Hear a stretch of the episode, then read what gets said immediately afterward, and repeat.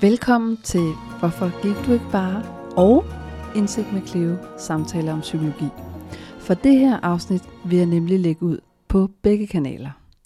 Det har både en masse godt til det almindelige psykologiske, og folk, der lever i eller har levet i et psykisk vold og har brug for at forstå, hvad det var, der skete, vil også få virkelig meget ud af det.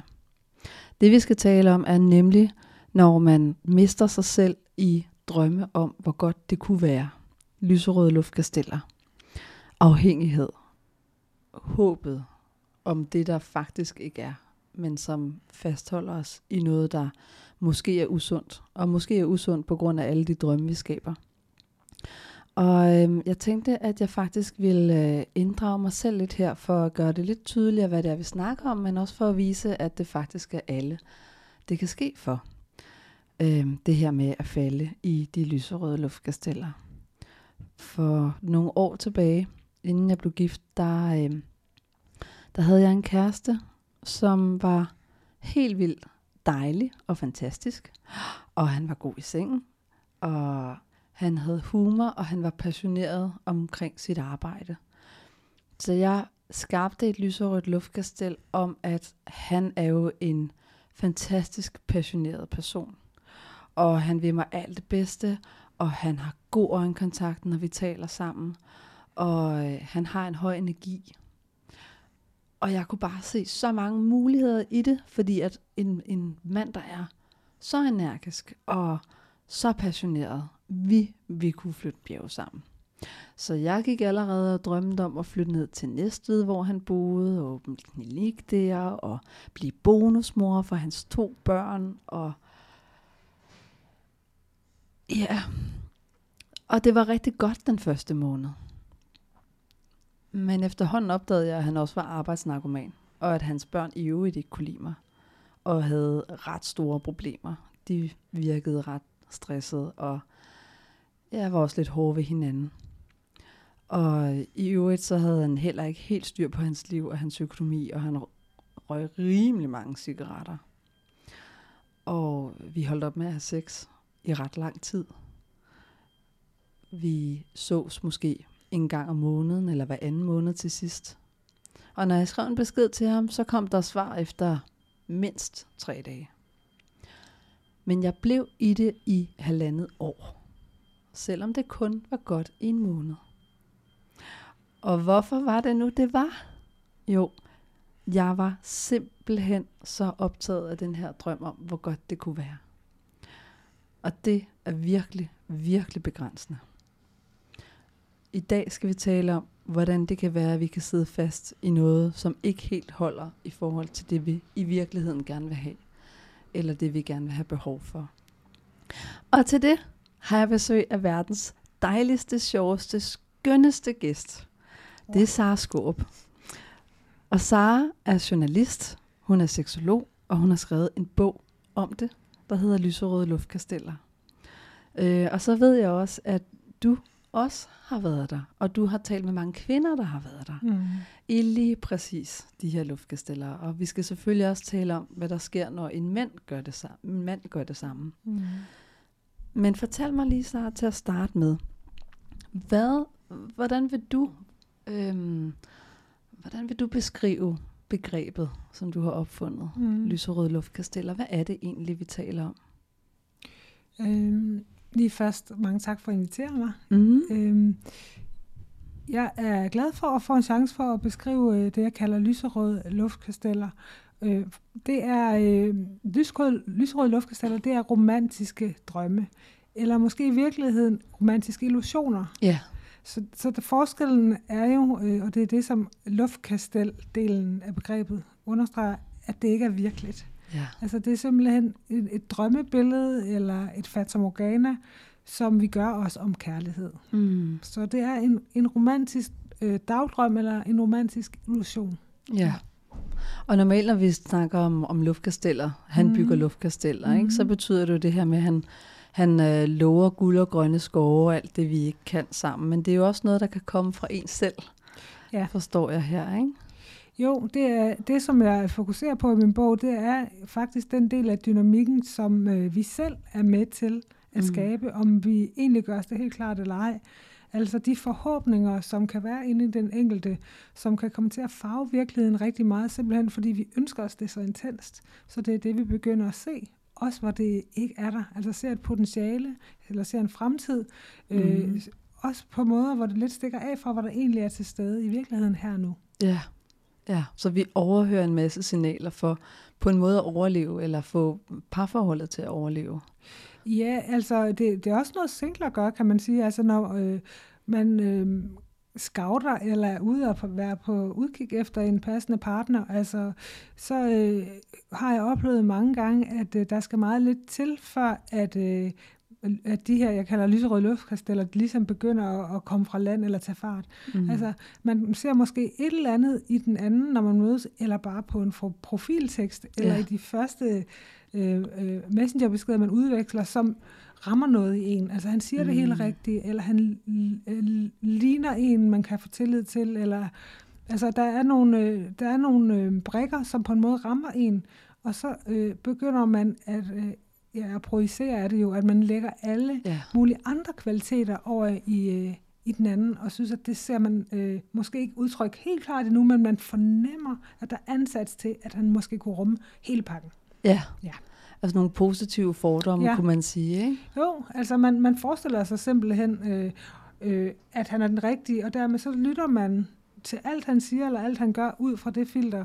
Og hvis han så gør noget, som ikke lige falder ind under, øh, så har man tendens til ofte at negligere det, eller gøre det mindre, end det er, fordi det bliver lidt vigtigt for en at holde fast i ideen om, at man er på sporet af, af ægte kærlighed. Ja, præcis. Mm. Og det er jo det her indbygget filter, ikke? Ligesom... Ja at jeg overhørte, at Nå, jamen, jeg ser ham jo egentlig ikke, og han, han skriver jo ikke rigtigt tilbage. Hvis, hvis jeg kunne se det fra mit fornuftige syn, så vil jeg sige, at det, han ikke skriver tilbage, er jo også en besked i sig selv. Ja, øh, men hvis man først er på indersiden af sådan en drømmeforestilling, hvad det mm. jo er, så, så går der lidt en anden logik i gang, som ligesom ja. forklarer og forsvarer yes. øh, for inde i en selv. Altså det kan der være en god grund til jo. Altså ja. så vil man fodre sig selv med forklaringer, som gør en i stand til at opretholde ideen, som man har skabt. Altså det kan godt være, at I ikke ser hinanden så meget, men når I så ses, så er han til stede. Så er det virkelig ja, godt. så er det virkelig godt. Og det kan godt være, at han ikke lige får svaret, men, han, men det er jo fordi, han er så energisk, og det er jo det, du elsker ham for. Mm. Altså at man finder simpelthen på undskyldninger for den anden, og øh, undlader at holde den anden op på det, som måske i virkeligheden er ubehageligt for en. Det kan være en del af konsekvensen. Ja. ja. Jeg plejer at kalde det overempatisk. Mm-hmm. At når vi begynder, især i psykisk voldelige parforhold, ikke? at når vi begynder at leve så meget ind i deres perspektiv og dårlige mm. forklaringer, mm. at vi føler, at vi kan forstå dem. Mm-hmm. Og fordi vi kan forstå dem fra deres perspektiv, så er det okay. Ja. Øhm, men man glemmer lidt, at man faktisk godt må være uenig, eller mm. sige, jamen bare fordi der er en forklaring mm. eller en mm. årsag, mm. så gør det det ikke mere okay, mm-hmm. at det her sker for mig. Ja, altså øh, nu, de kvinder, jeg snakker med, det er kvinder over en, en bred kamp, mm. og, øh, og noget af det, som mange først ser lidt i bagspejlet, altså lidt ligesom du tænker tilbage, mm. og, og ser måske den episode med den mand, du fortalte om mere klart nu, mm. øhm, der, der oplever jeg også, at mange kvinder øh, først egentlig på, øh, på efterkant ser, at, at de på en måde er begyndt at rette sig selv til, efter hvad de øh, oplevede, at den anden ville finde øh, attraktivt, acceptabelt ja. eller sexet, eller hvad ved jeg. Og det er, og det er også en, øh, det, det er også en, en del af det med at, at få så stærk en drøm, så det bliver til en længsel, det kan blive til en trang, mm. hvor man faktisk hellere vil øh, rette lidt ind selv, end at gå glip øh, af muligheden for, det man tror på øh, kan blive det, man har drømt om. Ikke? Så, så bliver det måske mindre vigtigt, øh, om man lige øh, får sagt alt det, man selv synes, bare han stadigvæk øh, synes, at han, man er interessant nok til at vende tilbage til, for eksempel. Og, øh, og så hvis man kan se sig tilbage og finde episoder, hvor man på en eller anden måde holdt op med at opføre sig, som man plejede, mm. for at sikre sig hans fortsatte gunst, yeah. så, så kan man sige, der har man været ved at forlade sig selv, og, og i virkeligheden øh, gå ud af sin egen virkelighed og ind i en drømmeskabt idé om, øh, hvad der skulle til for, at det blev kærlighed. For det kan godt være, at man så sikrer relationen ved at gøre sig spiselig, ja. men det bliver ikke kærlighed af det. Nej, man begynder at blive en kameleon. Ja, øh, ja, ja man, man, man bliver selv til et glansbillede, ikke? Ja. ja. Ja, et glansbillede, man der er rigtig, rigtig svært at opretholde, men også mm. hvor at du danner en relation med en, der tror, du er en ting, men i virkeligheden mm. er du noget andet. Mm-hmm. Så du kommer på overarbejde i at skulle være den her person. Ja. I stedet for bare at have tillid til, jamen du må faktisk være hvad som helst, fordi hvis personen er sund og fornuftig ja. og elsker dig, så mm. elsker han jo også den del af dig. Mm-hmm. Mm-hmm. Ja. Så passer I sammen på forhånd. Mm. Ja, og det kan bare være utrolig svært at navigere i, fordi ja. de fleste har jo ikke sådan en, øh, en indre lommebog, hvor de kan slå en følelse op, og så lige mærke, hvad, hvad, hvad fører det så til, og hvad betyder det? Hvad er det ja. egentlig for en form for tiltrækning, sælsom tiltrækning? Er det jeg lyst, jeg har til ham? Er jeg forelsket? Er det, er det kærlighed? Eller, altså, det er jo et, mm. det er jo et kæmpe sammensurium, og, og følger ikke altid den drejebog, vi har lært øh, eller set mange gange, for eksempel i film. Nej. Øh, og det er også en af de ting, som kan være med til at ligesom starte os på en lidt urealistisk øh, kurs, når, ja. vi, når vi kigger efter en partner. Øh, ja. Og jeg tænker også, at hvis vi er med en person, nu øh, elsker jeg jo tilknytningsteorierne, fordi jeg synes, det passer ned i rigtig mange ting, men mm. hvis vi er med en person, som er undgående, mm. altså den person, jeg nævnte som mm-hmm. eksempel, han har jo en klassisk undgående tilknytningsstil, fordi at man bliver holdt lidt på en armslængdes mhm. afstand, og mm. man får ikke så meget tilbage. Mm. Det går lidt langsomt med at svejse med sig, de virker ikke mm. helt committed, og man føler ikke rigtigt, at man kommer rigtig ind under huden på dem og lærer dem at kende. Så kan det jo godt være, at man kommer fra et, et sundt ophav mm. og har en sikker tilknytning. Mm. Men når man er sammen med en, der er mere undvigende, så bliver man også mere ængstelig. Mm-hmm. Selvfølgelig. Fordi mm-hmm. hvorfor svarer han ikke? Og han sagde jo, at han elskede mig. Mm-hmm. Så jeg tænker, at, at når det begynder at blive lidt usundt, og han ikke er engageret, så kan man enten vælge at være virkelig autentisk og mm. sige fra hurtigt. Men jeg tror også, der er et filter på, netop fordi, at drømmen bliver så vigtig for en. Så man begynder at begrænse sig selv rigtig meget og blive den her cool girl, som bare er nem at være sammen med, og som har det helt okay med, at der går lang tid mellem hans svarer. Mm. Og, og det er det, jeg tænker her med, med kameleonen, at man begynder at indrette sig efter, hvad man tror, han gerne vil have. Altså det, det kan i hvert fald nemt komme, komme listen ind på en, ikke? Fordi, mm. fordi, fordi for de fleste, der har de jo fået en forsmag for det, som de gerne vil have. Altså ja. der har jo været, for eksempel, som du siger, han har måske sagt, at han elsker en. Der har måske været nogle virkelig skønne stunder i sengen, mm. eller en, en fornemmelse af reel kontakt.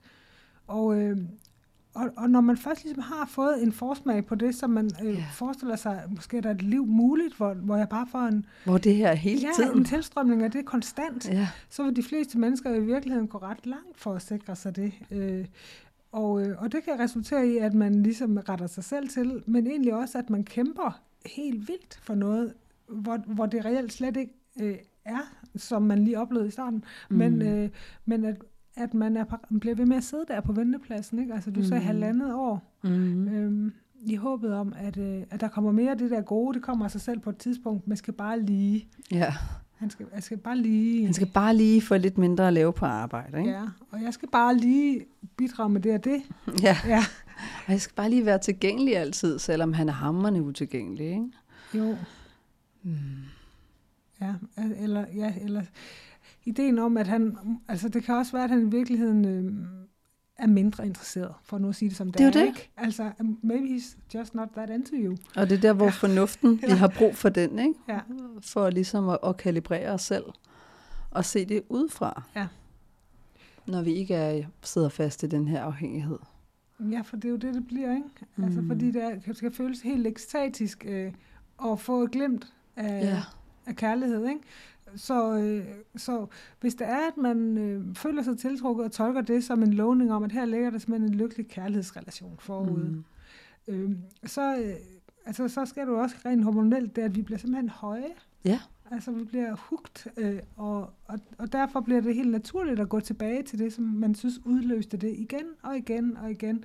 Også hvis der ikke ligesom kommer mere, mm. så vil mm. det være en adfærd, som øh, er rigtig øh, hård at bryde, fordi at man har jo prøvet det. Man har prøvet, at, øh, man har prøvet, at, øh, at, det var, at det fungerede, og derfor kan det give, man kan blive hængende i det rigtig længe, også bare på drømmeniveau. Ikke? Mm. Ja. Ja, vi ved jo også fra forskning, at de hormoner, der produceres i hjernen, øhm, og hvad skal man sige, intensiteten og lokationen af det i hjernen, når man har sex, er den samme, som når man øh, tager kokain. Mm. Hæftig sager. Ja, som mm. er den samme, som når vi er meget forelskede. Ja. Så det er den her fornemmelse af at være smeltet sammen, Mm. der gør os høje. Mm-hmm. Og det sker jo netop også ved lyserøde luftkasteller, fordi Mm. vi, vi har jo evnen til at bringe os selv i en tilstand blot ved tankens kraft. Så Ja. Ja. dagdrømmen om, hvor godt det kunne være, eller hvornår han skriver næste gang, Mm. kan jo også gøre os selv optaget og give noget varme, som i sig selv kan bringe en ekstra afhængighed ind i det. Ja. Og det kan også være en måde ikke at mærke, at vi faktisk er ret utilfredse og sårede. Så når han så endelig skriver, jamen Mhm. så fjernes det ubehag, som vi går og kæmper for ikke at mærke. Ja. Og så får vi et hej. Ja. Det er de der brødkrummer. I stedet for at Ja. få et fuldt måltid, så Ja. får vi et hej af for brødkrummer. Ja, og, og det kan i virkeligheden øh, for en hel del stå på ret længe. Ikke? Altså, mm. Og, det, og det møder jeg både i, i kvinder, som måske er forelsket i en, en gift mand, oh, ja. og øh, der kan man også vente rigtig længe, eller altså også nogle gange noget, man nærmest skulle kalde idoldyrkelse, altså hvor man elsker nogen på afstand, eller Ja. har haft et måske et one night stand, hvor man selv føler, man er forelsket, og, Mm. og bare håber, den anden får øjnene op for en, fordi at man har de her meget, meget stærke minder, som man kan sutte på som bolcher, Ja, præcis. som faktisk udløser en hel masse velvære. Så det bliver sådan, at det er dejligere at være i drømmeland, end det er at være i sin lidt kedelige virkelighed. Ja, Øhm, og, og man kan sige, langt hen ad vejen, så, så er der jo også noget dejligt ved at have den mulighed, at man kan nyde ting, der er sket. mm. Men hvis man får en oplevelse af, at man faktisk bliver drænet af det, og mm. øhm, at, der, at man er ulykkelig, og man er helt humørafhængig af, at man går og venter på noget, Mm. som faktisk reelt ikke sker, hvor der Ja. ikke reelt er tegn på, at det kommer til at foregå, øhm, så har man sat sig selv i en position, hvor man, hvor man faktisk er ret låst, ikke? ja. fordi så har man forladt sig selv. Ja, og du sidder fast i tankemøller også. Ja. Og så hører jeg, ikke? De her negative eller positive dagdrømme, som virkelig kan skabe stærke følelser. Ja. Og hvor at din, dit ejerskab, dit valg, det er op til en anden. Ja, altså på den måde, det, altså det er også noget af det, jeg skriver om øh, i bogen, at jeg, jeg skriver om noget, jeg kalder prinsesseadfærd, som også handler Ja. lidt om den måde, øh, det er jo virkelig sådan lidt en, en kulturel idé, vi har om, hvordan det her skal foregå, øh, hvis, hvis man øh, imellem mand og kvinde, øh, at, at han skal være den aktive, og hun skal hentes ud af tårnet som en prinsesse. Mm. Og, øhm, og hvis han så lever op til at gøre nogle, eller udleve sådan nogle gestusser, kan man kalde det, romantiske Mm. gestusser. Han hentede dig en lille limousine, eller han sendte dig blomster, eller spillede sit yndlingsnummer for dig, og sådan nogle ting, ikke? så tager man det som, øh, som tegn på kærlighed. Ja. Og, prin- og prinsesseadfærden er lidt den der med, at man skal være kostbar, og helst ikke give for meget Ah. ud, og så, så, kan, øh, så skal han komme og, og hente en. Og, og det vil sige, at det der med, at der er forhindringer, og at man, er, og man ligesom leger kispus, det bliver en del af det, man forventer, kærligheden skal være. Ja. Men at lege kispus er ikke nødvendigvis en del af en sund kærlighedsrelation. Altså det kan også bare være folk, som ikke øh, faktisk er parat til at engagere sig, som Ja. ja. giver det udtryk, ikke? Ja, ja, præcis. Der har du den undvigende tilknytningsstil, ja. ikke? Jo. Når, når du holder det på afstand på den der måde, og er kostbar. Og jeg tænker også, at det, det kan jo også være med til at skabe en, enten en utålmodighed eller en manglende interesse for modparten. Fordi ja. Noget af det, som vi virkelig falder for, det er at få at vide, at den anden er interesseret i os, ja. eller begærer os. Ja. Det er jo virkelig en tænding. Det er en tænding, og det er også en tryghed. Ja, En tryghed til at selv at give lidt mere, ikke? Ja. Altså, øh, men, men, der, men, der, men der er også, hvis man fortæller sig selv, at det er en del af ægte kærlighed, at man skal overkomme en masse kvaler og pyt med, at han måske er gift, eller han drikker for meget, eller sådan noget, fordi der er altid noget, der er på tværs, hvis det er rigtig kærlighed. mm. Så har man også givet sig selv en opskrift, som i virkeligheden er en opskrift på drama, men en kærlighedsopskrift, Åh, ikke? ja. Fordi, fordi de sunde relationer, der kan også være masser af knas, men det starter ikke med en stor krise. Nej. Så, så man kan sige, de sunde relationer, øh, altså der, der, det, det er det, jeg mener med, at nogle gange så får man det indtryk, at opskriften fra film, som jo er bygget op over, at ting skal være spændende i halvanden time. Mm, der skal være dramatisk. Ja, det, det skal man være smæk på. At det er også lidt det, folk kigger efter, når de kigger efter kærlighed, at det skal være så intenst fra første øjeblik. Ikke? Ja. Og det, skal, og det er nærmest, øh, at jo voldsommere det føles, jo mere ægte er det nok. Yes. Ja. Det synes jeg er rigtig interessant. Også for at ligesom at klarlægge, det ved jeg, der er mange af mine lyttere fra, hvorfor gik du ikke bare, der har behov for, Mm-hmm. at klarlægge, jamen hvad er egentlig det sunde tegn på et normalt, velfungerende parforhold, Ja. og hvad er, hvad er usunde tegn, men som vi tolker som sunde tegn, ikke? Ja, Og et af dem, tænker jeg, er de her store gestusser. Ja. At, at hvis man bliver overdænget med romantiske gestusser, som om det nærmest var i en film, mm. jamen så er det ikke nødvendigvis noget, der er godt, fordi at, altså, hvis det var godt til at være sandt, så er det det måske også. Ikke? Mm. Det kan være en måde at få magt på, eller gøre den anden Ja. afhængig af en. Og det, ja, og det er under alle omstændigheder, kan man sige, det, det kan også være vildt dejligt, Mm. men i sig selv er det jo på sin vis overfladisk, så Ja. det kan komme til at dække over, at der er noget andet i, altså i den intime relation, som ikke fungerer. Altså det bliver jo, en, kan man sige, et materielt symbol mere, end det bliver det, som jeg tænker, man hellere skulle holde øje med. mm. Øh, det er niveauet af, ja, altså det lyder lidt kedeligt, men niveauet af afslappning med den anden. ja. Simpelthen. Og hvor, hvor, hvor afslappet kan du være med den anden? Ja. Og, det, og der mener jeg i forhold i dit følelsesregister og i din krop. ja. Kan du være dig selv sammen med den Ja. her person? Ja. Og det, og, og det er jo, på en måde er det jo lidt abstrakt. Hvad vil det sige? Mm. Men, øh, men det vil for eksempel sige, om, øh, om der er en naturlig omsorg for hinanden. Altså om man Mm. interesserer for, sig for, hvad der sker inde i den anden, og parat til at hjælpe den anden med ting, der er svære. Om man kan føle sig følelsesmæssigt mødt. Så det vil jeg sige, det er jo, hvis man kigger på de relationer, som holder længe, hvor begge parter synes at være glade, og de udvikler sig sammen, så er Mm. det en ingrediens, som ikke kan undværes. Altså man faktisk interesserer sig for, hvordan den anden har det, og, øh, og er med til at hjælpe den anden til at have det godt. Mm. Ja. Ja, og er det ligeværdigt? Er det, Ja. er det kun mig, der interesserer mig for den anden, og Ja. hele tiden skal tage initiativ og give? Nej. Altså der er to hovedpersoner, ikke, kan man Ja, det sige. jo det. Ikke? Eller faktisk så er der jo, ja, der er, der er dig, og der er mig, og så er der vores os. Mhm. Mm. Så det er det her med, om man egentlig alle er indstillet på, at der er både noget, der stadigvæk kun er mig, og der er noget, der stadigvæk kun er dig. Mm. Og så er der noget, som vi begge to vælger er vigtigt for os. Ja. Og, og, og det tænker det er en af de ting, som, øh, som på sigt vil afgøre, om man, om man får en bæredygtig relation. Men i starten kan det jo være svært at vide, hvor det, hvor det bærer hen. Ikke? Altså, Ja. Og det er det, du spørger til, hvordan man kan, kan tjekke ud i starten, eller hvad, hvad, om man er på vej til at etablere noget, der er sundt eller mindre sundt. Ja, de her tegn, som vi fortæller os selv, for eksempel fra romantiske film. Mm. at det må være et tegn på, at der virkelig er ægte kærlighed. Ja. Men det kan også være et tegn på, at det faktisk er rigtig usundt, det man er ved at bevæge sig ud i. Ikke? Ja. Jo, men der er, også, der er også nogle meget tvetydige signaler, fordi hvis man møder en, der ligesom aktiverer meget inde i en, så vil det typisk også have et fysisk udtryk. Altså, Ja. at man bliver nervøs rundt på gulvet og får Ja. hjertebanken og kan næsten ikke sove. Det er det. Og det kan man ikke nødvendigvis sige, det er hverken godt eller skidt. Det kan, det, altså, men det kan også bare være et tegn på, at man er meget for eksempel seksuelt tiltrukket. Mm. Så det er en undtagelsestilstand, ikke? Altså man, man er i der. Øhm, men men øh, på, på den lidt længere bane, så, så, synes, jeg- så synes jeg stadigvæk, man skal holde øje med, om den der mulighed for at slappe af med hinanden, den Ja. er til stede. Ikke? Præcis. Altså, jeg skældner meget mellem det at være forelsket, Mm-hmm. det er, når jeg, når ligesom underviser kvinder. Ikke? Der, mm. Mhm. der er stor forskel på at være forelsket, og så nære en masse blandede, intense følelser. Ja.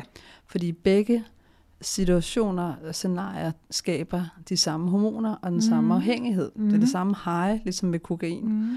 Så hvis du svinger fra at gå rundt på æggeskaller og være nervøs for at sige noget forkert, Ja. og du bliver bange og såret, når han skiller sig ud, og så kommer han og siger undskyld et par timer ja. Efter, eller ja. Forvirrer dig. Ja. Den her rusjebanetur Ja. giver præcis det samme signalstoffer, og det er der, ja. Hvor det, det kan være en fortælling, vi giver os selv, ikke? At, at det er fordi kærligheden er så intens. Ja, at kærligheden er så intens, og at det er de der store udsving, der ligesom definerer, om der er noget på spil. Ja. Altså, altså at, det, at det er så vildt, så det må være kærlighed. Ja, Og det tror jeg er en ret farlig antagelse. ja er du sindssyg.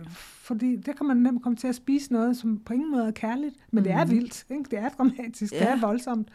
Øhm, men, det, men det er også en fortælling, som vi har fået banket ind, altså ved, mm. at, ved at, og det, med at få de her plot serveret i kulturen, ikke? som i virkeligheden jo kun handler om altså at møde en og måske blive forelsket, men det handler jo ikke om kærlighed. Mm. fortællingerne stopper der, øh, hvor, det, hvor det er roligt, eller harmonisk, ja. eller gensidigt osv. Ikke? Øhm, så, så dem, jeg skriver til her, det vil typisk være øh, mennesker, som har oplevet en form for loop, altså med gentagelser, ja. med mange begyndelser efter hinanden. Ja. Øhm, fordi at man også kan blive nærmest afhængig af at være i det der berusende øh, ja. startfelt. Ikke? Jeg skal have en ja. ny og være fascineret ja. ikke? En ny fortælling, et ja, eventyr. Det det. Og, og, og på et tidspunkt, når det så taber kadencen og bliver lidt mere normalt energimæssigt, mm. så kan det nemt mærkes som om, okay, så er det ikke ham alligevel, så fæs den ud. Ja. Hvor man kan sige, at det er jo i virkeligheden der, det så har chance for at stå distancen og måske blive til kærlighed, altså mm. når hverdagen melder sig. Og man ser, at han også prutter i sofaen eller pillernæs, eller hvad det er, som slet ikke hører hjemme i den oprindelige idé om en rigtig ja. kærlighedshelt, ja. men, men som er ægte. Ikke? At man bliver bevidst om, at det i virkeligheden er drama, jeg søger. Ja, det, det er der ikke så mange, der gør faktisk. Min oplevelse er, at de kalder det ikke drama. Mm. De, de siger, at, at det er blevet for kedeligt, og det er blevet fladt, og mm. at passionen var der ikke. Mm. Men passion og drama er ikke nødvendigvis det samme. Nej, det er Passion kan godt løbe på lidt mere stille vand. Ja, for ja. søren. Ja. Jamen, det er også det, jeg anbefaler, når, når øh, kvinder kommer ud efter et langt og giftigt parforhold, Mm. og de så dater en ny, og de ikke rigtig kan mærke Mm. den seksuelle tiltrækning ja. og fascinationen Mm. og obsessionerne. Jamen, de skal jo netop detoxes og lære, at i en normal forelskelse, så Mm. opbygges det lige så stille. Ja. Det er der ikke fra dag et. Nej. Og hvis det er der fra dag et, så er det måske ikke altid et godt tegn. Nej, det er det. Altså det, det, det er også en af de myter, jeg tænker, vi kan slå os på. Det er den Ja. der med, at man ved med det samme om den er der. Altså kærlighed ved første blik. Ja, Ikke? Ja, Altså, fordi det lyder jo så smukt, men den er, ret, den er altså ret hamper, fordi faktum er, nej, det ved du ikke. Mm. Altså det, du kan vide ved første blik, det er, øh, om det er et seksuelt potentielt godt match. Mm. Det kan du Mm. for, formentlig ret hurtigt vide, at det er en, du har lyst til at gå i seng med.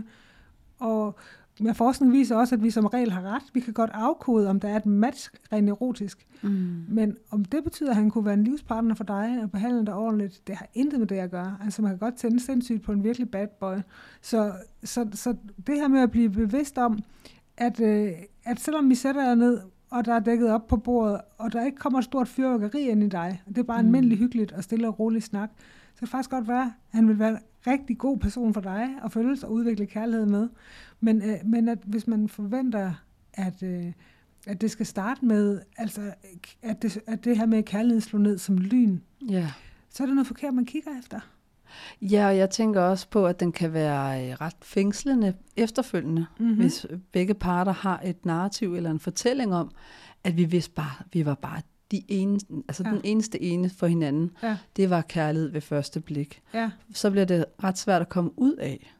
Ja. Men, men omvendt, hvis vi skal købe en hus eller en bil, Mm. hvis vi vælger det ud fra, at øj, man kan bare mærke det, man bliver Ja. ja. fascineret af det, ikke? Ja. og man simpelthen sætter sig i gæld til et hus på grund af følelserne, Mm. og man glemmer ligesom at stoppe op og kigge på de der vandskader i kælderen og, Ja, og ja. ekstra håndværker. Ja. Ja. Det tror jeg, der er rigtig mange, der har slået sig på. Ikke? Det er en rigtig god parallel, synes jeg. Ja, Fordi, fordi altså, nogle gange, så, så kan man jo faktisk have en oplevelse af, og det er også det, vi, altså mange mennesker går og leder efter, fornemmelsen af, at man genkender den anden. Og mm. nogle gange, så, så, så bliver det jo til kærlighed. ja, Og til god kærlighed, kan jeg nær sagt. Ikke? Men, men, men øh, jeg kan godt lide din hus- eller bilsammenligning, fordi at, øh, at det, det bliver du så også, selvom du tjekker tilstandsrapporten, her nær Ja. sagt. Ikke? Det vil sige, derfor, altså, det kan godt være, at du har en fornemmelse af, at det her det kan blive stort. Jamen, så find ud af det, i stedet for at beslutte, at det skal det være. Ikke? præcis. Lad det udvikle sig. Match jeres værdier. Se på hans drømme. Se på, hvordan I opfører, når I er sammen. Mm. Altså, så det kan man sige, det er det, der svarer til, øh, om man køber et hus ubeset. Fordi Ja. man tænker sådan, et hus har jeg altid gerne vil bo i, tror jeg nok. Ja, præcis. Eller, eller man faktisk lige gør forarbejdet, sådan der bliver et fundament. Ja, og undersøger, om, om huset lever op til de forventninger og de planer, ja. man har sat sig, Præcis. som er vigtigt for en i ens ja. liv. Ikke? Ja. Så, så det er en ret... Øh, altså, det er jo ikke noget med, at vi skal afskrive, at man kan, man kan nogle gange møde nogen, som man meget hurtigt bliver et godt match med, Mm. men det er aldrig en dårlig idé at researche lidt og se det an, vel? Altså, det er det bare ikke. Altså alle, alle forhold har godt af lidt forventningsafstemning, Ja. ja. og lidt, lidt lære hinanden at kende, mm. og faktisk tale åbent om, hvad, hvad, hvad forventer vi egentlig af hinanden? Hvor ja. meget tid skal vi bruge sammen? Hvor er vi på vej hen? Ja. Mm. Jeg tror, det er en god måde at dræbe nogle af de der luftkasteller. En anden myte, øhm, nu vil vi lige snakke om det her med, at ægte kærlighed skal være intenst fra mm. starten. Men en anden myte, jeg også tit ser, er den her med, at hans jalousi er tegn på, at han elsker mig. Mm. Kan vi lige tage den? Ja. Hvorfor er det ikke kærlighed? Og hvorfor er det, at vi ofte får bekræftelse og falder for den her, det her luftkastel om ja. at forveksle jalousi og kærlighed? Jamen, altså jeg oplever faktisk, både mænd og kvinder gør det, og, ja, okay. og, og altså undskylder sig selv med, at, at de der øh, be, som besættelsesagtige eller ejeragtige følelser, som er jalousifølelser, at det, det er en naturlig del af kærligheden. Mm. Men altså, jalousi er jo ikke et tegn på, at kærlighed er til stede. Det er, det er en eller anden tegn på, at der er en vis usikkerhed, der er til stede. Yeah. Så, så, så hvis vi skal se på, hvorfor, hvorfor er det så blevet sådan, at vi tillader os at binde de to ting sammen, mm. så tror jeg også, det handler om en fortælling, øh, som i virkeligheden også er ret meget kulturbåret, som handler om det her med, at øh, hvis man elsker hinanden øh, nok, så er man alt for hinanden, mm. og så skal man aldrig se til den anden side. Og at, øh, altså i virkeligheden, nogle af de ting, som vi ikke stiller spørgsmålstegn med, også det her med, at, at kærlighed er til døden og skiller, er i virkeligheden også en meget voldsom ting. Yeah. Øh, hvorfor kommer døden ind, altså, ja, når vi taler om kærlighed? at være tvunget ja. sammen i kærlighed. Ja. Uh. Øhm, så, så man kan sige, det er jo, på den ene side er det helt naturligt at blive bange for at miste nogens interesse. Altså, øh, hvis man er meget fascineret af nogen, så vil man gerne blive ved med at være i søgelyset. Og mm. dermed vil, vil alle, man tolker som rivaler, blive lidt farlige. Mm. Øh, men, men derfra så til at have det, man kunne kalde en, en Altså en dybere jalousi eller en sygelig jalousi, hvor man er jaget af det, ja. hvor man forsøger at begrænse den anden, eller hvor man har det her tankescenarie, som plager en i uhørt grad, mm. uafhængig af, hvad der for sker i virkeligheden. Men det, det er, som jeg ser det, jo ikke et del af et, normalt velfungerende kærlighedsforhold. Det er jo mm. bare et tegn på, at der er en utryghed til stede imellem de to. Altså, det, at der faktisk er noget, der ikke er klappet af afstemt, stemt, eller der er nogle behov, der ikke er mødt. Ja, ja. ja. Og så jo mere intenst jalousien får lov at fylde, jo mere minder det om psykisk vold. Ikke? Men, men så er der igen et luftkastel, der kommer ind og giver håb og mhm. tvivl mm. på den dårlige måde. Ikke? Fordi at, jamen, han kan bare ikke undvære mig. Ja. Det er derfor, han har behov for at gå forbi på gaden, når jeg besøger min mor. Ja.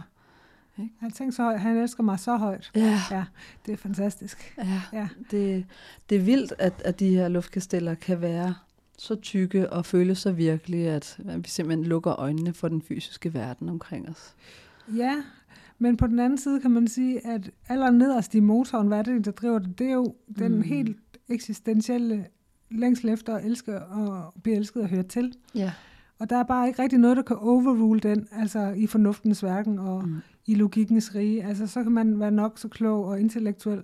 Men hvis det er, at man er ligesom blevet antruffet i et hul, hvor der bare øh, inde i en selv er en beholder, som skriger på at blive holdt om og set, ja. så, så var de også for helt, kan man sige, velfungerende, almindelige, kloge mennesker, der kan man have en sårbarhed for at sige ja tak, også selvom det så ikke lige er den form, man havde ønsket sig, eller det, at kan man sige, leverancen tør ud, så står man og venter, fordi mm. at, øh, at der er simpelthen så stor en længsel inde i en selv. Ja. Så det tænker jeg er med til at gøre, at man faktisk får sløret virkelighedssyn. Ikke? Det er jeg så glad for, at du siger, fordi at det både kan fjerne en hel masse skam fra ja. alle de kvinder og mænd, som sidder fast i det, ikke? Ja. og så skælder sig selv ud over, hvorfor, hvorfor var det egentlig, der skete? Hvordan var det, jeg kunne behandle ja. mig selv? Ikke? Og det er jo en dyb, dyb, dyb urkraft, det her med ja. at få få øh, hvad skal man sige, tilfredsstillet ens grundlæggende tilknytningsbehov. Ja. At blive set og blive hørt og rummet og anerkendt for den, man ja. er. Og for nogle mennesker faktisk også at høre til. Ja. Eller at blive valgt endelig. Altså, ja. hvis man har en fornemmelse af, at man aldrig var fuldgyldigt valgt, mm. altså, så, så kan det være altså, så utrolig saliggørende og føles så, øh, som salve på et eller andet mærkeligt udefinerbart sår, at, at stå et øjeblik i den der stråleglans, så der er næsten ikke noget, der kommer op på siden af. Ja. Så hvorfor kan det ske? Jamen, fordi vi er mennesker. Altså, ja, præcis. Og, og, og det er... og det, det, det, det er stadig, øh, kan man sige, nuancering for mig, hvem der er, jeg taler med de her emner om. Mm. For det, og, man, og man kan jo ikke se det på folk. Altså, det her det er tit noget, der lever sit stille liv.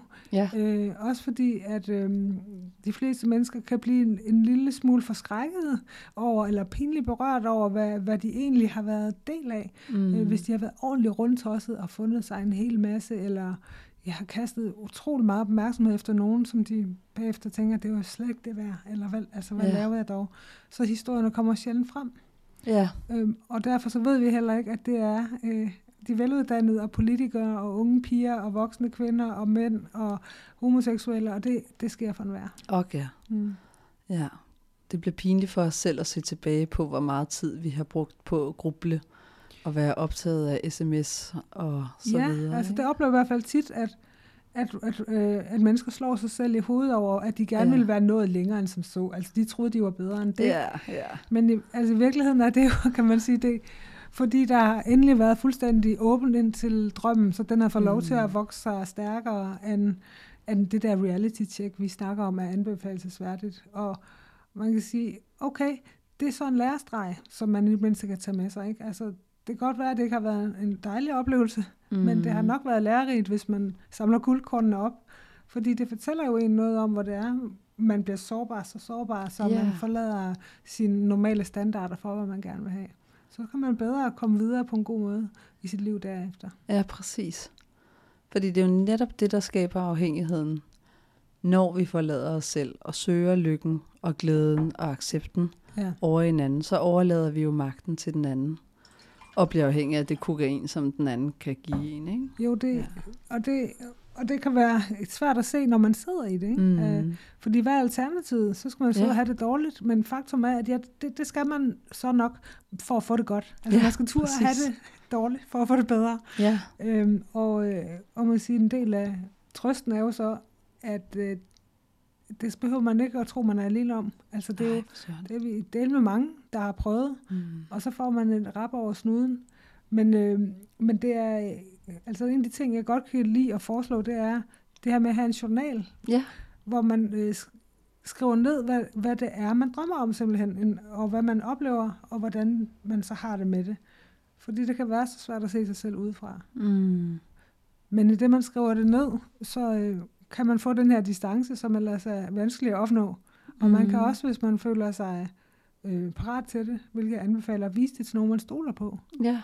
Så man kan hjælpe en simpelthen med at vurdere, er det her rimeligt? Mm. Er, er det her værdigt? Er det her, er der, er det, har det her nogle gange på jorden? Tror I på det, jeg håber og tror på? Ja, også fordi det er nemmere for andre ja. at kunne se udefra og sige, hold op, hvor er du hvor er du ængstelig, hvor er du ja. nervøs, øh, det er det hvor, hvor fylder han bare helt vildt meget af din verden, ja. og hvor, hvor svinger dit humør ekstremt ja. meget. Det er nemlig præcis nogle af de tegn. Det spurgte du til tidligere. Så ja. tak for at, at bringe det op. Og, men, det, men det er man tilbøjelig til, ligesom at se gennem fingre med selv. Ja. Men er der nogen tæt på, som faktisk siger til en, du, du ligner ikke en, der har det godt. Nej.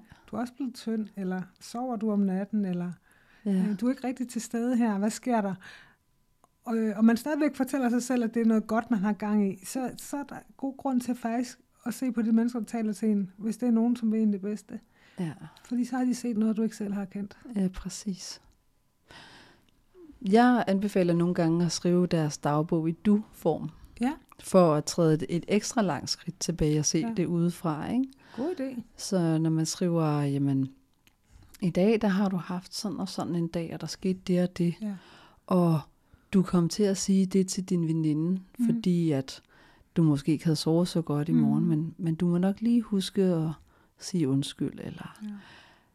der skete det, at, at han sagde det på den og den måde, og du stod bare og mm. blev ved med at, at tage imod og ja. lade som om, mm. ikke? Hvad handler det om? Hvad ja. er det, du skal undersøge noget mere? Ja. Fordi vi igennem eksternaliseringen ser det meget bedre udefra. Mm, det er en god, god pointe. Ja, vi bliver løsrevet ja. af vores ja. følelsers tilstand, ja. men, men samtidig giver os også omsorg og kontekst nok ja. til at, at bære over med os selv, i stedet ja. for at blive selvkritiske per, per automatik. Ja. Mm. Det tror jeg nok, at mange af dem, jeg taler med, vil skrive, i dag har du brugt 45 minutter på at kigge på hans profil på Facebook. Ja. Og to timer på at høre romantisk musik og tjekke, om han ikke har skrevet, mm. for eksempel. Ikke? Mm. Øh, og, og, og bare sådan nogle helt nøgterne ting kan med, med, når man ser på det næste gang, pludselig holde op med at give helt så meget mening. Så yeah. det er en god pointe, det der med øh, at bruge du, fordi så, så ser man måske også, hvad man havde synes om det, havde det været en anden. Ja, præcis. Ja. Hvordan vil du skrive det over for din veninde? Mm, ikke? Ja. For jeg tænker netop, at det der med at indrømme over for sig selv, at man har brugt en halv dag på mm. at øh, stalke personen på sociale medier, ja. der kan vi meget hurtigt være forfaldende til at skille os selv ud ja. over, hvor åndssvagt det er, at ja. nu er man faldet igen, og man ja. ved godt, man ikke burde ja. gøre det. Ja. Øhm, så øvelsen går jo også på i ikke at dømme sig selv ja. for hårdt, men samtidig også anerkende, at det der det er ikke brugbart for mig. Nej. Jeg bliver nødt til at lægge en ny strategi. Ja. Hvad vil jeg gøre næste gang, det sker? Ja, Hvad skal jeg huske på? Ikke? Mm, mm. Ja. Når vi øh, sidder og taler om de her ting, så, så kommer jeg i tanke om den gode gamle teori omkring objektrelationer. Mm-hmm. Og det er sådan en god måde at tage temperaturen på, hvordan man har det i et parforhold. Nemlig at overveje, når jeg er sammen med personen, hvordan har jeg det med mig selv? Ah. For det er ofte det, som vi bliver forelsket i. Det er ikke så meget personen, selvom vi fortæller os selv, at det her det er en helt unik person, og jeg kan intet andet med andre. Mm. Det er mindst lige så meget følelsen, vi har med os selv og vores eget selvværd, når vi er sammen med vedkommende. Mm. Yeah. Og jeg tænker også, at, at objektrelationen her kan danne en hel del lyserøde luftkasteller og, og afhængighed. Altså ja. hvis det er, altså både hvis det er helt vildt fantastisk, mm. Og vi synes, vi er verdens fedeste person, når vi er sammen med vedkommende, mm. eller hvis vi omvendt er nervøse for at sige eller gøre noget forkert eller rigtigt. Ja. Hvad tænker du, hvordan passer det ind i din sådan, teori? Jamen, det passer meget godt ind i min butik, han har sagt. Ja. Altså, øhm, fordi altså, det giver jo, øh, altså det, man kan sige, det er jo nemt nok, hvis, når vi hører dig fortælle om det, at hvis, hvis man egentlig ikke, hvis man må erkende, at man egentlig ikke har det specielt godt, når man er sammen, mm. så, så, så kan man sige, rent logisk bør det jo være et tegn på, at så er der nok noget, der ikke stemmer. Mm. Men det er faktisk lige så misvisende, hvis man får den her fornemmelse af at være en super kvinde. Yeah. Lige præcis, mens den anden giver en opmærksomhed, om han er der, eller mens han skriver, mens man er i kontakt. Og lige efter, altså det her, man får sådan et, et, et vanvittigt boost, hvor man nærmest mm. kan alting øh, og ikke til at skyde ned, fordi øh, det, det, det øh, sjældent holder, kan man sige. Ja. Altså, på et eller andet tidspunkt, øh, hvis han så ikke fodrer den tendens i en, så vil man implodere og føle sig øh, både mangelfuld, men måske også mindre end før. Okay. Så der, man sige, der er man jo så blevet helt afhængig af, at det er ham, der afgør, om man er fantastisk eller ej. Altså, der er noget, man kun kan, hvis man er koblet op på den relation det øh, kan man sige, det er både det er urealistisk på den lange bane, men det er også undergravende for, hvad man selv er. Mm. Ja, fordi du får et kæmpe selvtillidsboost, og så er der tomt, når I så ikke er sammen. Ja, ikke? det er rusjebanen. Ikke? Ja. Og det giver jo god mening, at man så øh, øh, desperat vender tilbage for at blive tanket op. Mm. Øh, og, og man kan sige, det, det, kan, det kan styrke den her fornemmelse af, at man har, man har ikke bare lyst til den andens nærvær, man har brug for den anden. Ja. Og at, at verden kun er meningsfuld, hvis man er sammen. Altså det kan blive ekstremt højspændt og sort-hvidt. Ikke? At, der, at det er alt på et bræt. Så, så hvis det, er ikke, det ikke bliver os to, så kan jeg slet ikke forestille mig livet. Altså, så bliver mm. alting, så kollapser alt. Ja. ja, og det er jo faktisk, apropos de her romantiske film, ikke? Mm-hmm. De danner jo en fortælling om, at vi kan ikke leve uden hinanden. Ja. De er jo med til at dyrke den mest ubehagelige myte, der hedder, at vi har brug for, eller vi er nødt til mm. at være sammen. Men lige så snart vi er tvunget ned i, i fængselssætninger, som vi har brug for hinanden, eller jeg kan ikke leve uden dig, eller jeg er nødt til at øh, få kontakt fra ham, mm. så taler vi jo direkte ind i afhængighed. Fordi så er det et mangelbehov, ja. han skal opfylde. Ja. Hvor et, det sunde, normale parforhold gerne skulle være et bonusbehov, en tilføjelse ja. til det, man allerede har. Ikke? Jo. Og mærke, at jamen, jeg kan godt have et normalt liv uden ham, men det er dejligt. Ja. Jeg har lyst til at være sammen ja. med ham. Og igen, objektrelation, når man så er sammen med ham, skal gerne være, jamen jeg føler, at jeg kan være mig selv. Altså jeg kan være ja. afslappet. Ja. Jeg kan slå en prut, og det ja. er okay. Ja. Jeg behøver ikke være bange. Og jeg er heller ikke mega høj og en helt anden, end jeg plejer at være. Nej, jeg er ikke hyped. Jeg er ikke hyped. Nej. Øh, ja, altså det, det er jo en, en god øh, pointe i forhold til, hvordan øh, man kan prøve at tage temperaturen på sig selv, ikke? Mm. Øh, når, det, når det her det ligesom ruller med en. Fordi det er jo lidt det, det gør. Det kan få sit eget, Oh, sit eget liv nærmest. Ikke? Ja. Altså, hvor det føles som om, at der er noget uden for en, som, øh, som styrer en. Og, og nogle af dem, jeg har mødt, altså giver det faktisk sådan lidt et navn, som om, at det er noget skæbnebetonet. Ja, Altså, det er også en af de myter, at det ligesom nærmest går hen og bliver noget helt mytisk, eller noget overnaturligt. Altså, det her match made in heaven, som Ja, man også uh. siger. så er det jo også virkelig tvangspræget, ikke? jo. Fordi så er der ikke nogen alternativer. Nej, så er der ikke nogen alternativer, så det er make or break, og derfor kan mm. man også ende med at se folk, som går rimelig langt for Mm. at opretholde illusionen om, øh, at øh, det kan enten det kan blive os to, eller det kan blive godt igen. Mm. Øhm, og, øh, og den her idé om, at, at det eneste, der kan gøre mig lykkelig, det er, hvis øh, vi to får det til at fungere, Ja. øh, er i sig selv jo ret øh, farlig. Så man kan sige, hvis man har et liv, som øh, er fedt i forvejen, så Ja. kan det blive ekstra dejligt at have en kæreste, som synes, at det er dejligt, det man har gang i, og sådan som man er, mm. ikke Mm. sådan som man kunne blive, og omvendt. Så, så på en måde, så er det jo, øh, det, altså det er også det, jeg ser med kvinder, at jeg siger jo, alle, øh, også mænd, kan opleve det her, men de tidspunkter i vores liv, hvor vi er i underskud, er et svært sted, lige er blevet skilt, eller er i en personlig krise, der vil de fleste af os have en ekstra sårbarhed for at komme til at hugge op på de her drømme. Oh, ja. Øhm, så så det, det synes jeg det er ikke forbeholdt nogen øh, særligt. Det er heller ikke i sig selv sygeligt. Altså man kan, hvis man er op, observant på sig selv, kan man stige af toget. Men hvis man ikke er, så kan man Mm. hurtigt få gjort den anden til det, der skal løfte og helbrede en og give ens livs øh, mening. Ja, fordi så er du virkelig flettet sammen med Ja, det er tankerne, det. ikke? Så Jo. bliver, det, så bliver det sandhed. Og så tror man på de her tanker om, at jamen, jeg kan ikke få lykke, med mindre det er med ham. Det bliver Mm. sådan, det er. Ikke? Mm. Men, men sandheden er bare, at lige så snart vi søger lykke og meningsfuldhed uden for os selv, mm. og lader det være op til nogle andre, så bliver vi hammerende ulykkelige, eller som minimum ret ustabile, fordi det kommer jo an på, hvor den anden lige er. Ikke? Altså, vi, vi har ikke nogen styring på det. Nej, vi har ikke nogen, vi har ikke nogen styring på det, og, og vi, er, ja, vi bliver selvfølgelig også ekstremt øh, øh, udstillet for ja, den, Mhm. den andens øh, luner, kan man Ja. sige. Ikke? Så, så, øh, så det er i virkeligheden al den energi, som man i de her tilfælde kan komme til at donere ufrivilligt eller frivilligt til den anden. Al den her, al den her opmærksomhed, som man kaster i den andens retning. Mm. Altså, nogle af de øvelser, man kan gøre, det handler jo egentlig om at hente den hjem Ja, og give den samme opmærksomhed til sig selv. Så, så, så der ikke er så meget, der ligesom fosser ud af statskassen, men faktisk man gøder det, man har. ja. Så hvis man så møder en, at han så kommer til en person, som er rimelig fyldt op, og derfor ikke bliver, han bliver ikke skrevet op til at skulle udfylde en masse huller. Nej, præcis. Ja. Han bliver ikke passet ned i en forestilling, hvor vi omdanner ham op i hovedet mm-hmm. til at Mhm. passe ind i det. Mm, lige præcis. I forhold til grænsesætning, så skriver du også i din bog det her med, at jamen, prøv at kigge på hans adfærd.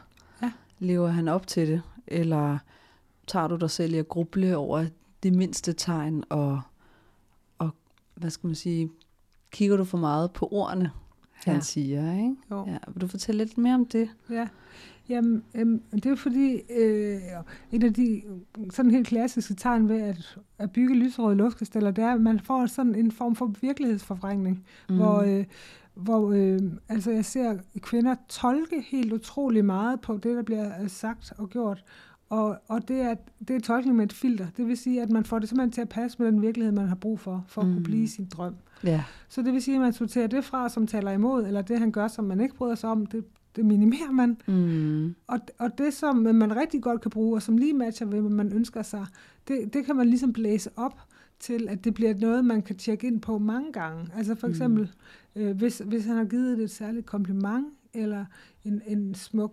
gave, eller man har oplevet noget vidunderligt sammen, så kan man leve højt på det længe. ja. Øhm, Så kan det godt være, at han har sagt ud det, at han, øh, at han nedprioriterer en og ser sine Ja. venner mere, end Ja, ja, han ser en. Men han har jo sagt, at, at, at, at man er det vigtigste i hans liv. Ikke? ja, Altså, så det har han sagt. Så fokuserer vi på det i stedet ja, for at overse al Det er jo ligesom så beviset, og måske har han da skrevet det på en sms, og så kan man ja. tage frem og kigge på den rigtig mange gange, oh, når ja. ting er svære, og varme sig ved det. Ja. Eller se på billeder fra dengang, en god aften, man havde, hvor man var tæt. Og, øh, og det er mm, det her med at, at blive ved med at støtte sig til noget, der har været, i stedet for egentlig at mærke på, okay, hvordan opfører han sig så? Han mm. siger, at jeg er den vigtigste i verden, bakker han det op?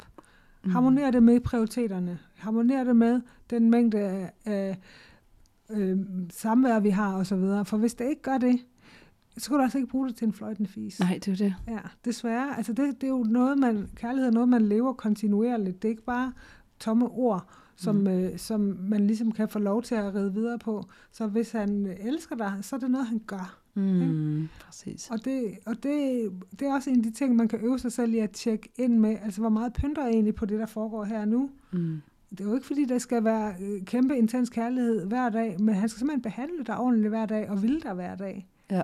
Ja. Jeg, jeg prøver også på at opdrage i gåsøjne mine, mm. mine klienter, jeg har i forløb omkring psykisk vold, til at virkelig styrkes i viden om, at adfærd fra fortiden ja. er den bedste prædiktor ja. eller forudsiger ja. for adfærd i fremtiden. Ja. Og derfor er det den, vi skal kigge på. Fordi ja. vi kan principielt sige hvad som helst. Vi kan også forestille os hvad som ja. helst. Det er meget, meget nemt, og det er meget gratis. Mm. Og hvis vi så også øh, viser øh, tilgivelse og henter dem ind igen og giver dem alt det, de vil have, hvis mm. bare de siger de rigtige ord, ja. jamen, så laver vi på en måde også en form for hundetræning mm. til ham her, der svigter ja. os igen og igen. Ja. Fordi lige pludselig så erfarer de, at nå, jamen det gør ikke så meget. Mm. Det er nemmere for tilgivelse, end at få lov, ikke? så jeg kan ja. sagtens være et røvhul. Mm. Øhm, hvis bare jeg siger de her helt rigtige ord på den der måde, ja. så ved jeg, at hun falder for den. Ja. Så, så man kan også omvendt komme til at bidrage til den dårlige adfærd ved at tage ordene for gode varer, og ikke sætte grænser for adfærden. Ja, det kan man også, ja. Det mm. Så er der det her med, at du sagde før, vi skal bygge os selv op igen. Og jeg tænker også, det handler om at lære sig selv at kende, mm-hmm. og både lære sin ufravillige krav at kende, altså det vi simpelthen, det er vigtigt for os i vores liv, at vores mm. partner mm. indeholder det her, og hvad der er uacceptabelt for os. Ja. ja. Ja, altså det kan man sige, det er jo sådan en modvægt til at navigere efter det, jeg kalder en lyserød drøm, mm. som, er, øh, som ikke nødvendigvis er så realistisk. Altså det, det jeg råder folk til, det er at blive sådan meget klar over, på basis af, hvad man har oplevet op til nu, mm. hvad har livet egentlig lært mig om kærlighed. Mm. Og der vil være nogle plusoplevelser og nogle minusoplevelser. Man vil have oplevelser med noget, så man tænker, det der, det har jeg ikke lyst til nogens til, nogensinde at stille op mm. til igen.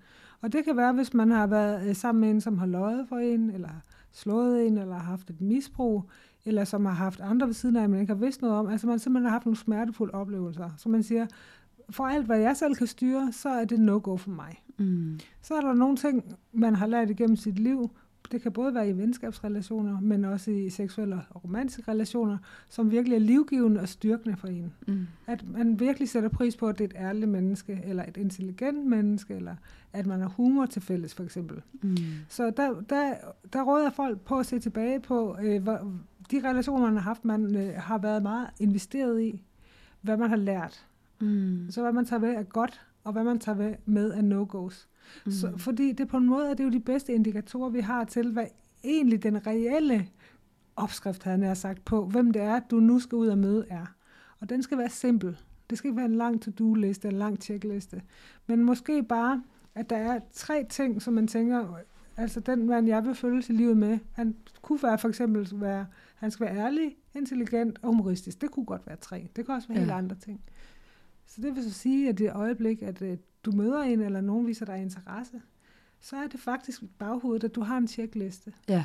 Så, så hvis det er, at I stedet du, for bare at i, i bare, øh, feede på bare interessen i sig selv. I, så det, altså, ja. der er, verden er fuld af mænd.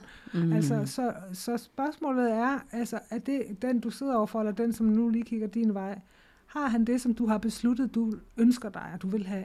Så det øjeblik, at du, du griber ham i en løgn, mm. så er han faktisk flunket. Ja. Og man, og man kan så sige, at det var sådan en hvidløgn, han får chancen en gang til, men allerede der, så har man forladt sit, sit oprindelige, sin integritet. Altså, for, for det var det, man besluttede, ja. da man sad og var upåvirket af den andens energi, hvad man gerne vil have. Så, så det her med at finde ud af, altså, hvad er egentlig kompromisfri zone for mig? Ja. Og i det øjeblik, at, det, altså, at, at man mærker, at det harmonerer ikke det her, så skal man gå, for ellers så forlader man sig selv. Ja, der hører jeg faktisk også, at du tager ansvaret tilbage til dig selv. Ja, det gør jeg, og Fordi, jeg holder mig selv højt, ikke? Ja. ja. At, at hvis, du har, hvis du har en bevidsthed om, at jeg har det her princip, ja. og du ser, at han dumper prøven, ja. hvis vi skal kalde ja. det det, og du alligevel fortsætter, så ved du godt, at du har svigtet dig selv. Så er du ja. også ansvarlig for netop at være uautentisk eller skade dit eget selvværd. Ja, det kan man sige. Altså, øh, så, så, og, og nogle gange så skal vi jo have den samme læring mange gange, desværre, mm-hmm. ikke før at femøren ligesom falder. Men, øh, men, men det er også noget, hvis man, øh, hvis man laver en journal, at man faktisk øh, kan holde sig selv fast på at skrive det ned. Ja. Øhm, og, øh, og, og hvis man har en god veninde, som er en den bedste, at dele med hende og sige, okay, det her, det var så, det er altså den sidste, hvad ved jeg, hasryger, jeg nogensinde skal være sammen med, mm. eller den sidste øh, øh, ekskriminelle, eller hvad, hvad man nu har haft ørerne i maskinen med. Mm. Så, så man har nogen, der prikker ind på skulderen og siger, ja, han er da en flot fyr, mm. men, du, men du har godt set, du ved han godt. har joints i skuffen. Husk nu vores ja, aftale. Ja, ja. ja, fordi det er en aftale, man laver med sig selv, med ja. bestyrkning i sin veninde, eller sin terapeut, eller sin dagbog. Ja, det er meget nemmere at svigte sig selv, end det er at svigte andre, ikke? Jo, det er det. Ligesom hvis du skal ja. ned i motionscentret. Ja. Du kommer meget nemmere afsted, hvis der står en og venter ved indgangen. Ja, præcis. Mm. Så, så hvis det er, at man, man sidder overfor en, og man tænker, åh, hvor ville jeg ønske, at det var også to, der skulle følges, så kan man sige, så er det også nemmere at tage bestik af, om han i hvert fald i første omgang matcher de der kriterier, man har sat sig. Og alt muligt andet sikkert også. Altså, mm. fordi der var, alle vil jo have både gode og stærke sider, og lidt svære sider, hvor man måske ikke er drømmeprinsen. Men hvis man så kan sige, men i hvert fald de der tre ting på plads, så er der faktisk basis for at undersøge det fra et sted, hvor man ja. i hvert fald ved, at der er, der er et fundament for, at det her kunne gå hen og blive godt. Ja. ja. Og der er min pointe så, at husk nu at sætte pris på det, han gør. Ja. Adfærden. Ja. Og slå ned på det, han ikke gør, som du måske ønsker, eller opdager, du ønsker, eller ja. har sagt, ja. at du ønsker. Ikke? Du at være sårbar i det. Bestemt. Fordi hans reaktion på, når vi begynder at være lidt til besvær, ja. øjne, jeg synes ja. jo bare, det er at være ærlig, ja. øh, er også en god nok indikator for, om han har din ryg. Om han har din ryg, og om han er parat til at se ind af. Ja, ja, præcis. Så hvis du fortæller dig, at det var sårende, at du, øh, hvad ved jeg, det var sårende at høre, hvordan han talte til sin mor, eller mm. sin hund, eller så skulle der jo gerne komme selvreflektion ud af det. Yes. Så det vil sige, at hvis der kommer selvreflektion ud af det, så kommer der også en forandring ud af det, og så har vi en adfærdsændring. Mm. Så, så det er noget, vi kan bruge til noget. Ikke bare, at det kan jeg godt se, og så gør han det igen. Mm. Mm. Ja, det ser jeg jo også som et rødt flag, når vi snakker psykisk vold. Ikke? Hvis ja. han decideret altid begynder at komme med lange bortforklaringer ja. for hans adfærd, ja. så er det et tegn på, at han ikke tager ansvar. Eller ja. hvis han begynder at blive meget ophidset og vred, mm. bare fordi du giver ham feedback på noget, ja. Ja. så er det også et tegn på, at han er, er overfølsom over for kritik, og ja. så er der slet ikke nogen mulighed. Nej, det er svær. Ja. ja. Eller fornægtelse. Ja. Så, men det er jo bare sådan et godt almindeligt tegn på at have nogle, nogle parforholdskompetencer, mm-hmm. som vi alle sammen skal have lært os. Mm-hmm. At det her med, at vi kan mærke ind af, genkende følelser udtrykke følelser og tage imod feedback. Mm-hmm. Mm-hmm. Men det er der nogle mennesker, der ikke er. Ja. Så det må man godt være lidt kritisk for. Og jeg tænker også, det er på din, din no-go-liste, ikke? at jeg vil ikke have en person, eller jeg, jeg kan ikke leve med, hvis personen for eksempel ikke tager ansvar for sin egen dårlige adfærd, eller hvis personen ja. er afhængig af has, ja. som ja. du også siger. Ikke? Ja.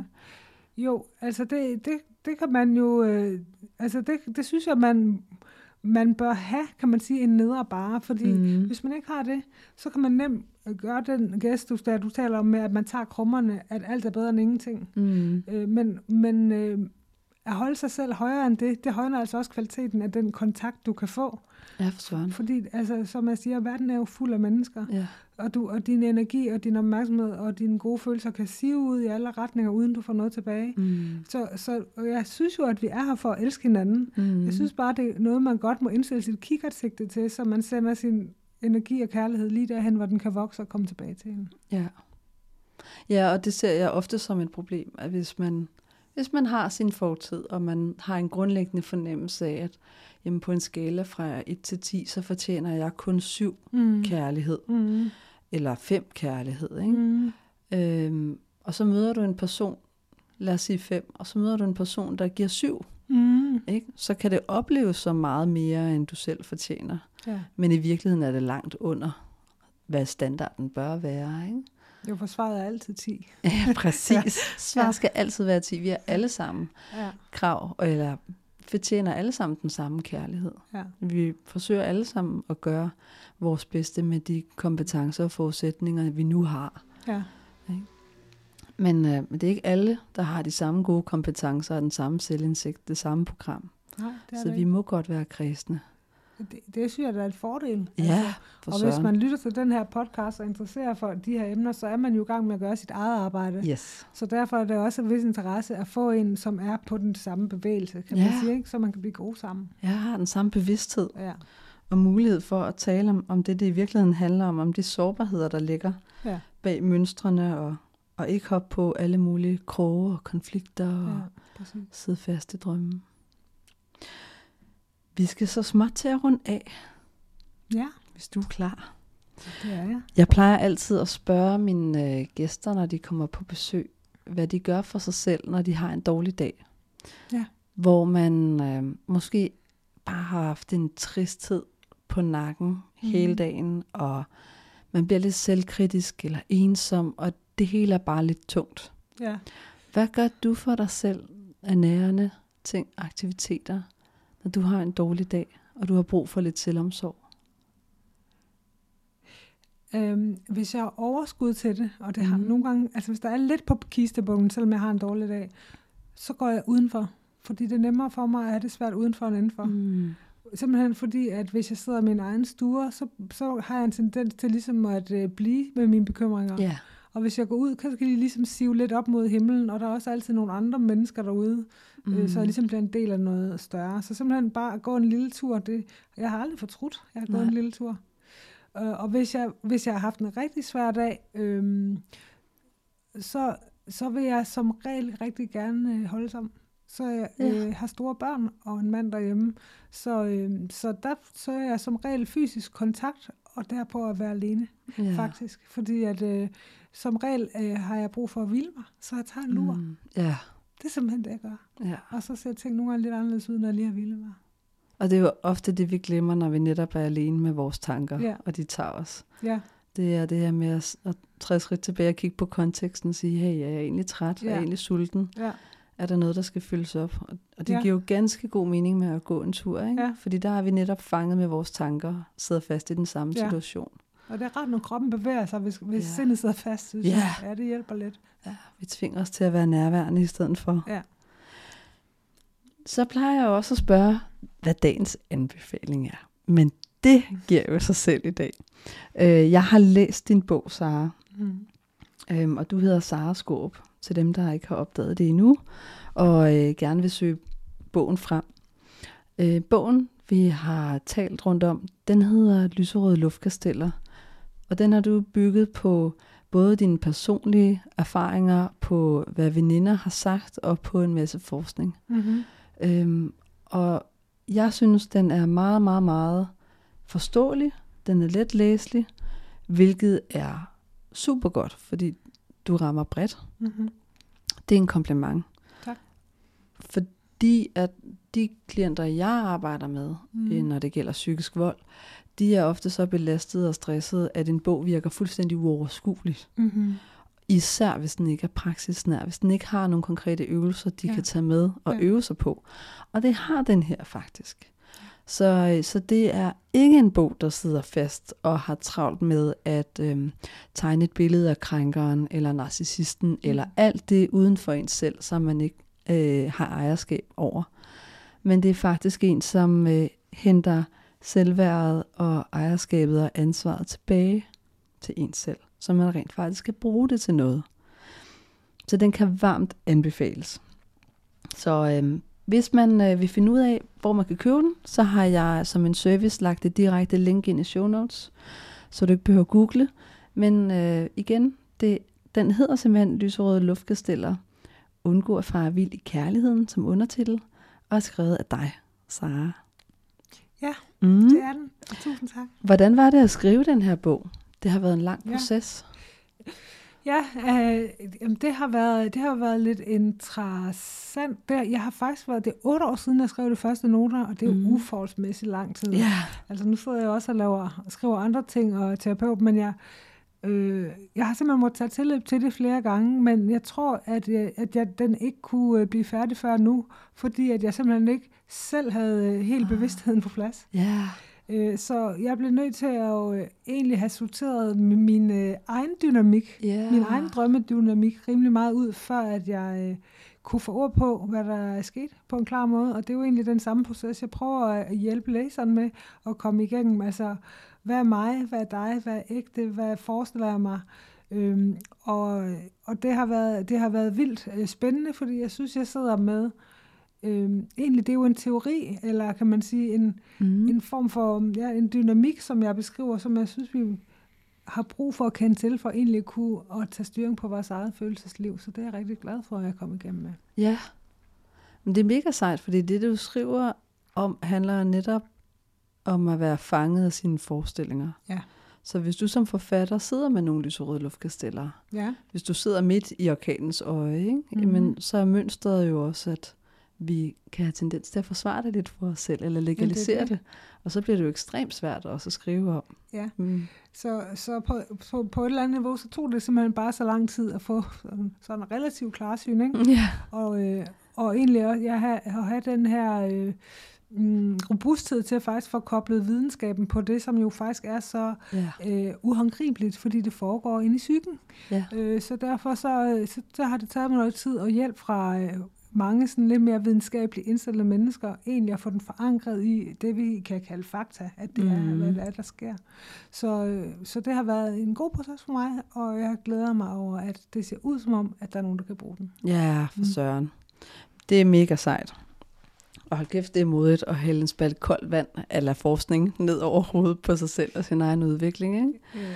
Når, man, når man sidder og læser om neuropsykologi og oxytocin og ja det hele bliver det lidt føles lidt koldt, ikke? Ja. I forhold til den dejlige varme drømmeverden. ja, præcis. Men på den anden side, så er det herude, det er jo ikke det. Ja. ja. Og så plejer jeg også at spørge ind til dagens øvelse.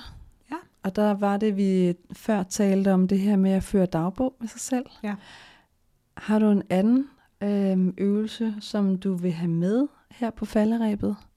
Ja, altså det kunne være, det er i virkeligheden et refleksionsspørgsmål. Mm øh, som, er, som er ofte brugt, men som også er meget relevant her, som handler om, hvis man synes, man er et lidt kaotisk sted, mm. og ikke helt kan finde op og ned i, om relationen er god for en, eller om den ikke er, eller hvad der egentlig foregår, mm.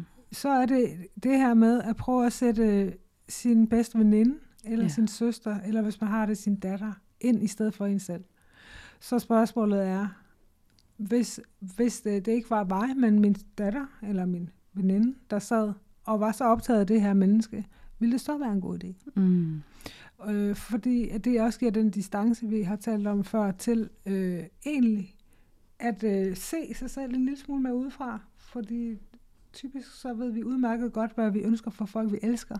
Ja. Men ikke altid helt så klart, hvad vi byder os selv.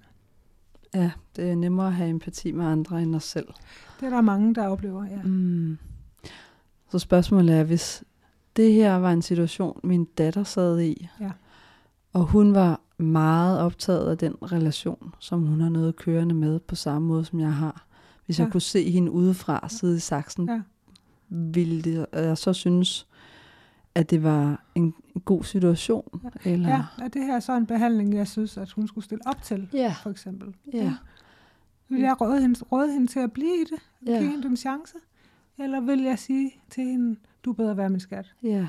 Så hvis svaret er, du er bedre være min skat, så er det dig, der er det. Ja, når jeg ser det selv udefra, ja.